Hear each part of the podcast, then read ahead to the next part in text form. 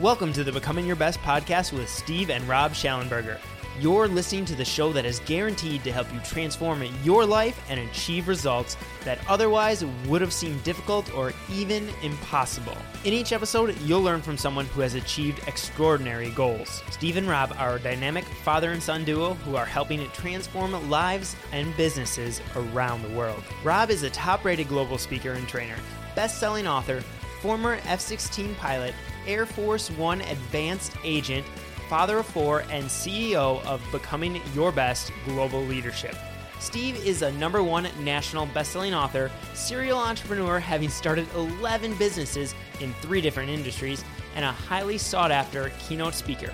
He is the father of six children and the founder of Becoming Your Best Global Leadership. Now here is Steve and Rob Schallenberger. All right, well, welcome to our Becoming Your Best listeners wherever you are in the world today. We're excited that you joined us and that you're investing in your time and in yourself to hopefully get a little bit better today. I mean, that's the whole idea of good, better, best is how do we get just a little bit better today? So, the focus of this podcast is going to be on principle number one of highly successful leaders, the thing that we saw over and over that the best of the best did, and that is being true to character. Now, to get this started, we're going to turn this over to my dad. He's going to share with you some different ideas and stories.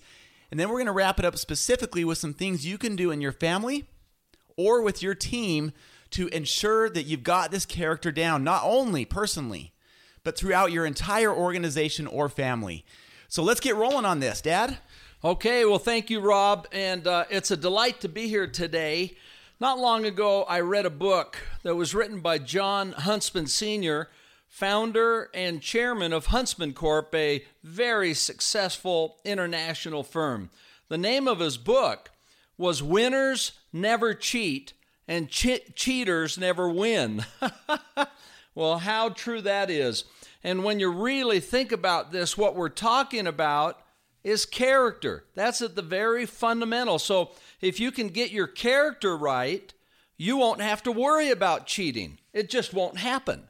And so, uh, and one of the things that I've noticed as I did research on what set apart uh, the highly successful, the outstanding organizations and individuals from everybody else across the world were these principles that we talk about all the time the 12 principles of highly successful leaders.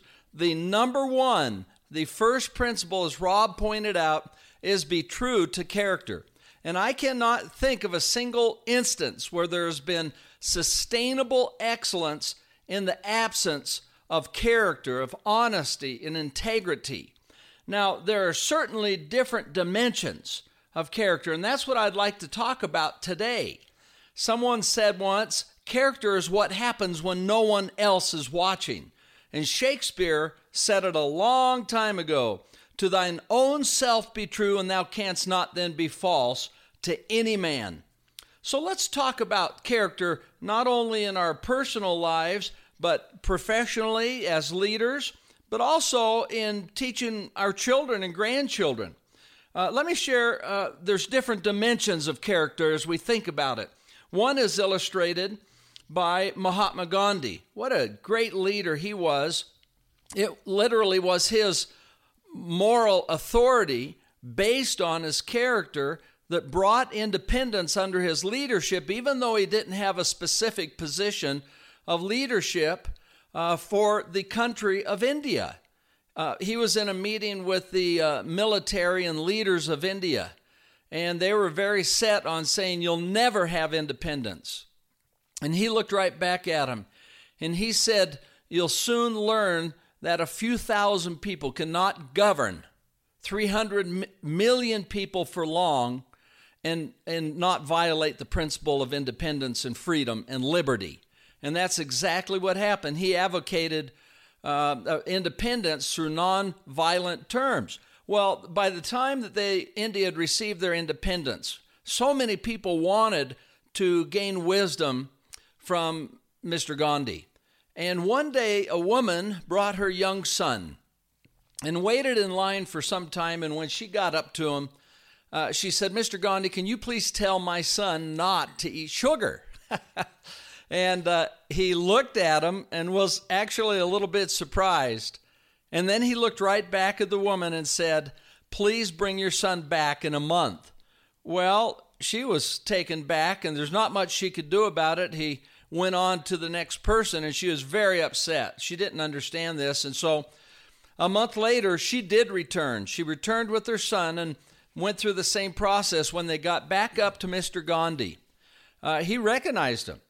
And she said, Mr. Gandhi, can you tell my son not to eat sugar? And he brought the little boy close into him, gave him a hug, and then pushed him back and looked in his eyes. And he said, Young man, do not eat sugar. It's not good for you. well, the mother was really grateful for this. And then all of a sudden she said, Well, why didn't you just say that a month ago? And he said and replied, Well, a month ago, I ate sugar. In other words, there was just no way Mr. Gandhi could tell somebody else to do something that he was doing. And so he had to work through that. Is a great example. And the influence of someone that has this kind of character, especially a leader, is immense. Now, as parents and grandparents, we have the opportunity to teach character all of the time to our children and grandchildren and, and the people around us. One example today I'm going to share is one that happened to Rob when he was just a young boy. Uh, he was probably about 11 years old or 12 years old at that time. And he came to me and he said, Dad, I am going to participate in the 50 20. And I just really didn't know what that was, but essentially it was 50 miles in 20 hours. And I said, Great going. I, I said, Now, Rob, you know that as Schallenbergers, uh, if we start something, we are going to finish it. So don't start it unless you intend on completing that event. He looked right back at me. He said, That's exactly what I'm going to do. I'm going to do it. So the day came, it was on a Friday, late afternoon, mid afternoon, and 50 miles away they went. And I don't know where my head was as a parent, but I'm even a little embarrassed to say it took me a while to clue in on this. And so at about 3 or 4 a.m. in the morning, I heard a noise in our house. And I went and looked in Rob's room, and there he was in the bed. and uh, so I woke him up, and he was exhausted. And, and he finally woke up, and I said, Rob, I said, what happened? What are you doing here? And he replied, Well, one of the parents had a van, and in the middle of the night, they opened the door and they said, Anybody want to go home?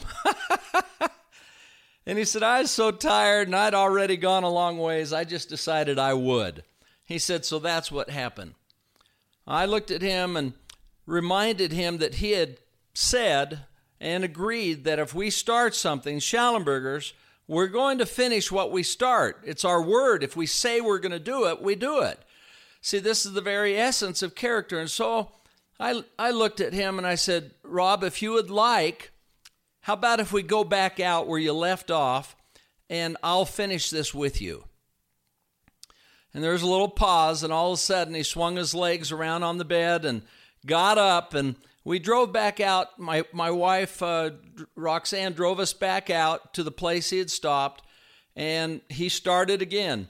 And with time, he picked up energy. The light came, and, and as we closed in on that finish line, he literally ran the last mile. So you remember doing that, Rob? Oh, yeah, absolutely, of course. you don't forget that. Your legs remind you of that for the next two to three days afterwards. Uh, but yeah, absolutely an unforgettable experience uh, and a huge lesson in character. Yeah, so what was that like for you to have to get back up, go out there? Uh, you know, good question. What I really remember about that was not necessarily the getting up, but going back out and starting again. And I remember at first the legs were heavy, each step took a, a lot of effort, but like you said, it got easier and easier. We easily could have quit. Only 5% of people that started the 50 20 finished. Yeah, yikes. So 95% I didn't, I didn't quit. know So- that one. so I watched people quit all over. And that's, you know, that warm, comfortable looking van sure looked enticing at two or three in the morning. And uh, it was an incredible experience to go out there and finish. And I subsequently did it another four times after that. And it turned into an awesome tradition. So, yeah, absolutely. That was a life changing experience. Well, there were a lot of lessons learned in that. And it's not only that Rob learned that, he, he, Rob is the oldest and he had younger brothers. His younger brothers went out and did that very same event. Now, what do you think it was like for them when they started that? They knew there's no chance that if they started that event, they weren't going to finish. And that was the standard that was, uh, that was set. Well, that's one dimension. So we learn to teach our children through these e- events and experiences. Let's look at another dimension. About a year and a half ago, uh, Rob and I were working with a number of comp- companies in the country of Mauritius. Now, Mauritius is such an extraordinary com- country. It's 2,000 miles off the east coast of Africa. It's actually part of the African continent. And we taught nine companies in five days. Uh, Rob took part of them, and I took part of them, and it was a grand experience. One of those companies was Taylor Smith. T- among other things, Taylor Smith is a very successful shipbuilder. And think large ships.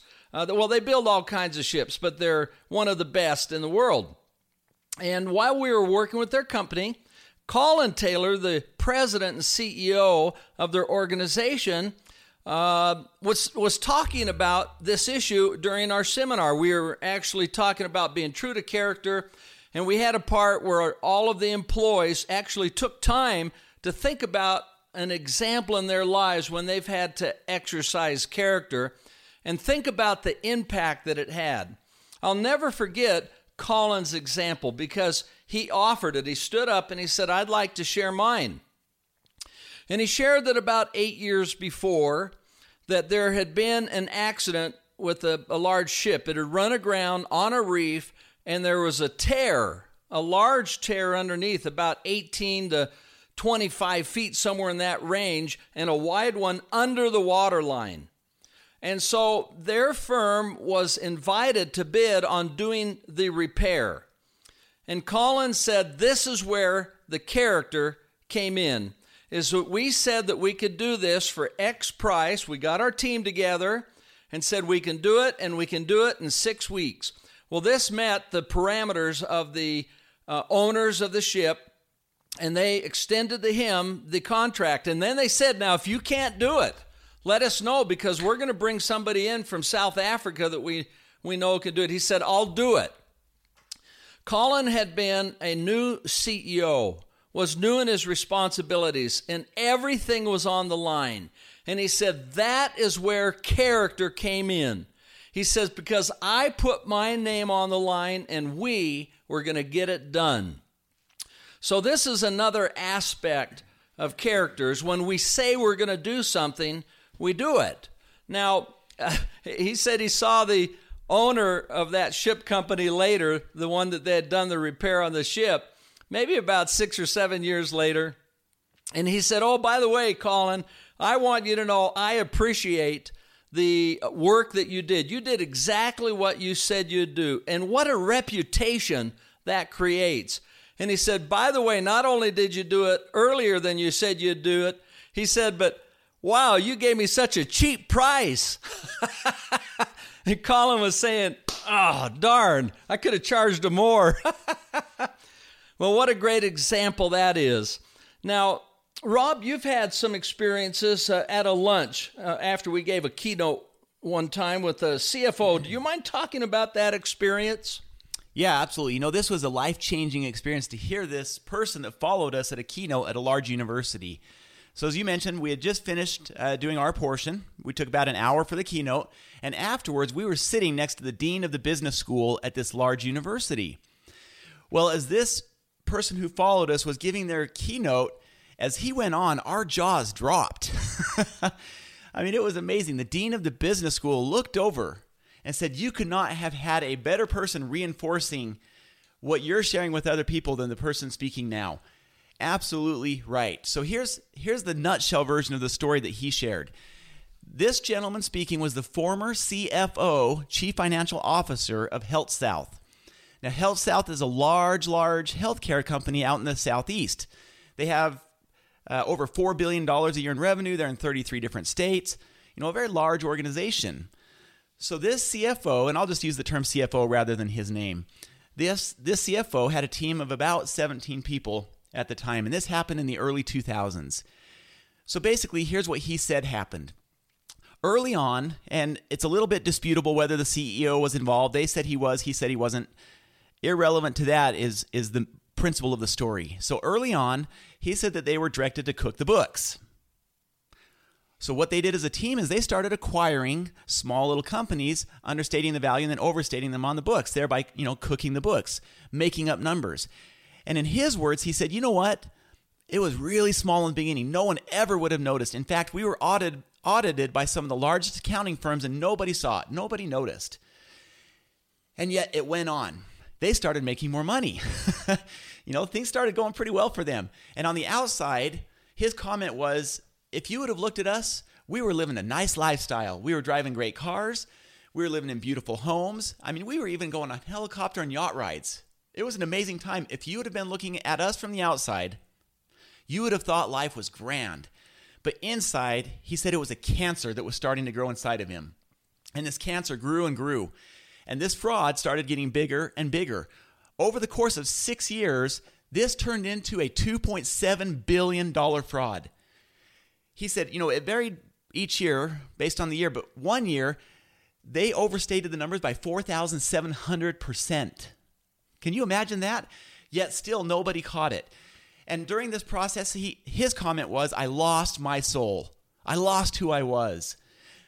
It got so bad in his own personal life, it ate away at him so much that his wife and two sons even left him. So now, not only does he have a cancer inside of him, he feels like he's losing his soul. Now he's just lost his family. Finally, he told us, I hit rock bottom. And so he set up a special secret meeting with the U.S. Marshals. They met at a hotel. He told them everything that had happened. He blew the whistle. The next day this went public, the stock price went from somewhere around $30 to less than $1 a share. Can you imagine that? What if it was your life savings in that company?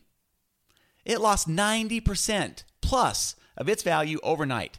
They halted trading on it. Uh, the stock exchange wanted to de- delist the stock. So it was a catastrophe for the company. Well, ultimately, what happened? He ended up spending 27 months in a federal prison, as did his team. Uh, it was a miserable experience for him. He said, You know, I'm now a convicted felon. What do I do? He really had hit rock bottom of his life. Now, to give him credit, and this is one of the things about this principle is we've all done things wrong at some point. We've all made mistakes. And here's the idea, it's never too late.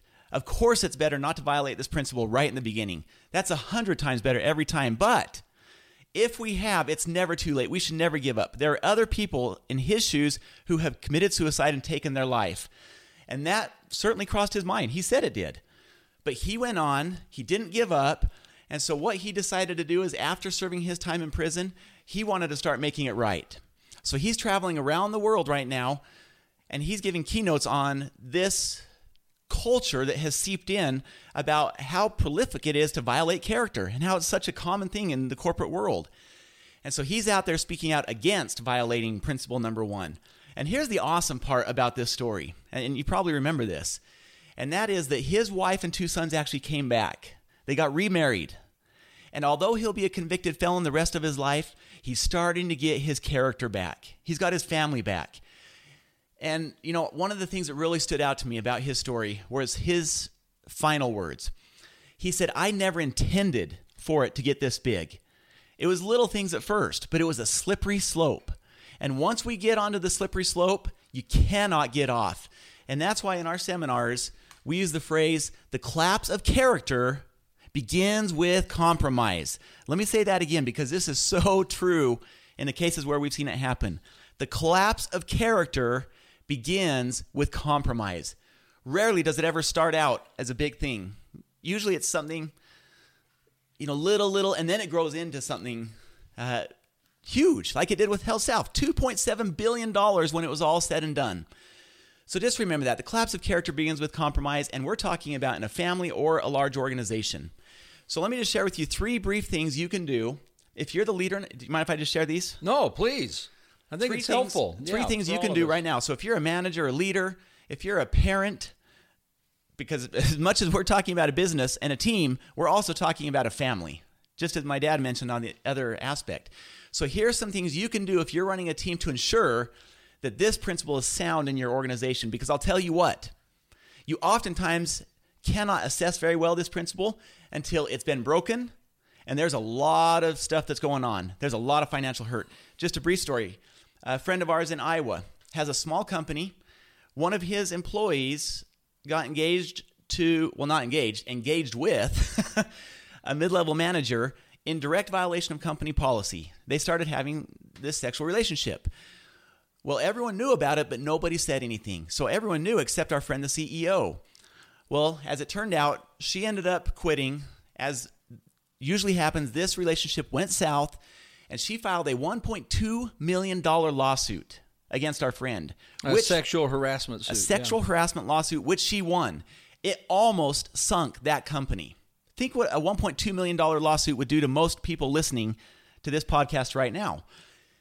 Had the culture existed there, has someone stood up and spoken out, that never would have happened. And that was the other big takeaway from that CFO.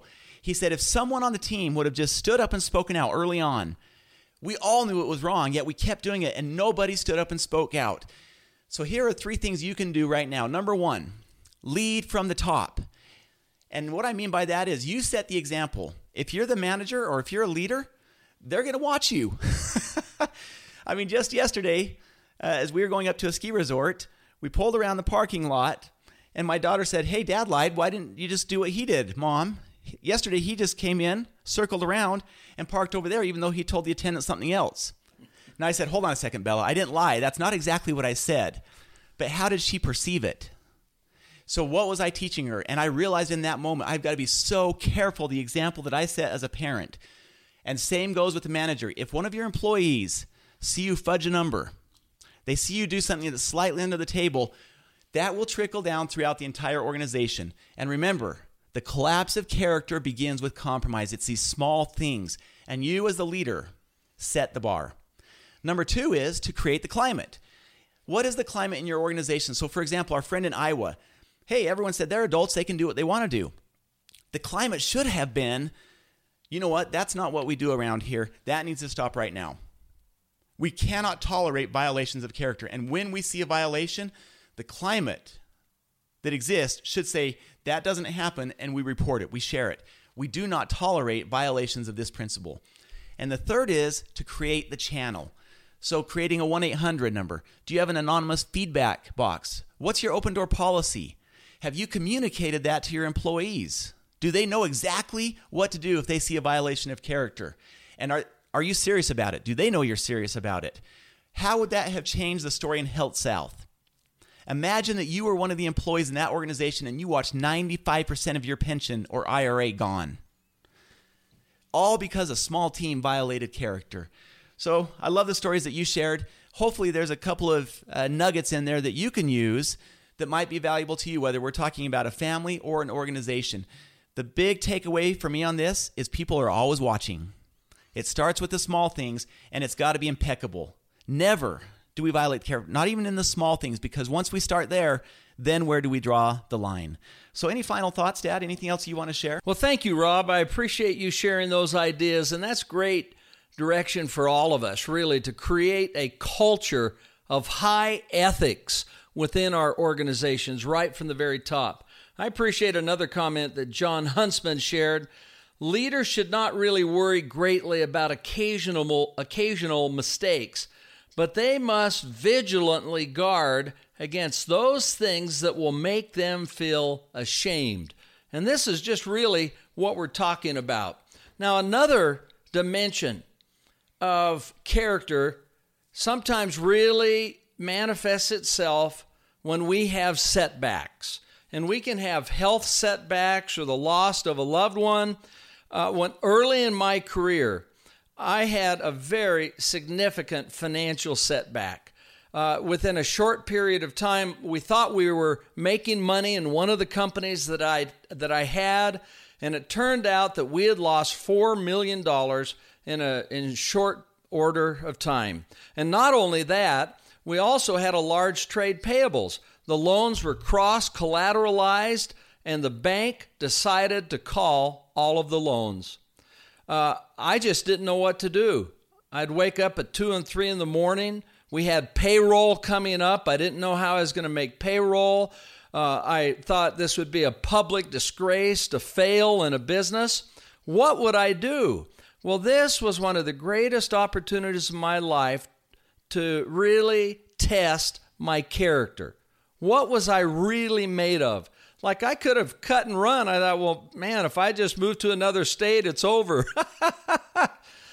or I can stand up to the plate and do something about it. And that's exactly what I decided to do. It took seven long years to satisfy every obligation that was on the plate. And that was one of the greatest times of my life. I'd never wish that on anyone else. But the character that it developed within me was enormous. It changed my life.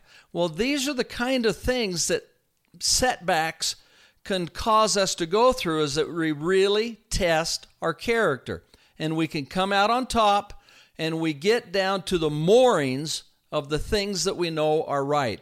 And this was the example by Mahatma Gandhi, George Washington, uh, virtually every extraordinary leader that you can think of went through this type of a, an adversity that tested their character and they came out on top. Well, this is what we have the opportunity to do. And one last aspect is an important part of character, and that is being loyal to the absent. In other words, being committed to never talk about another person negatively in their absence.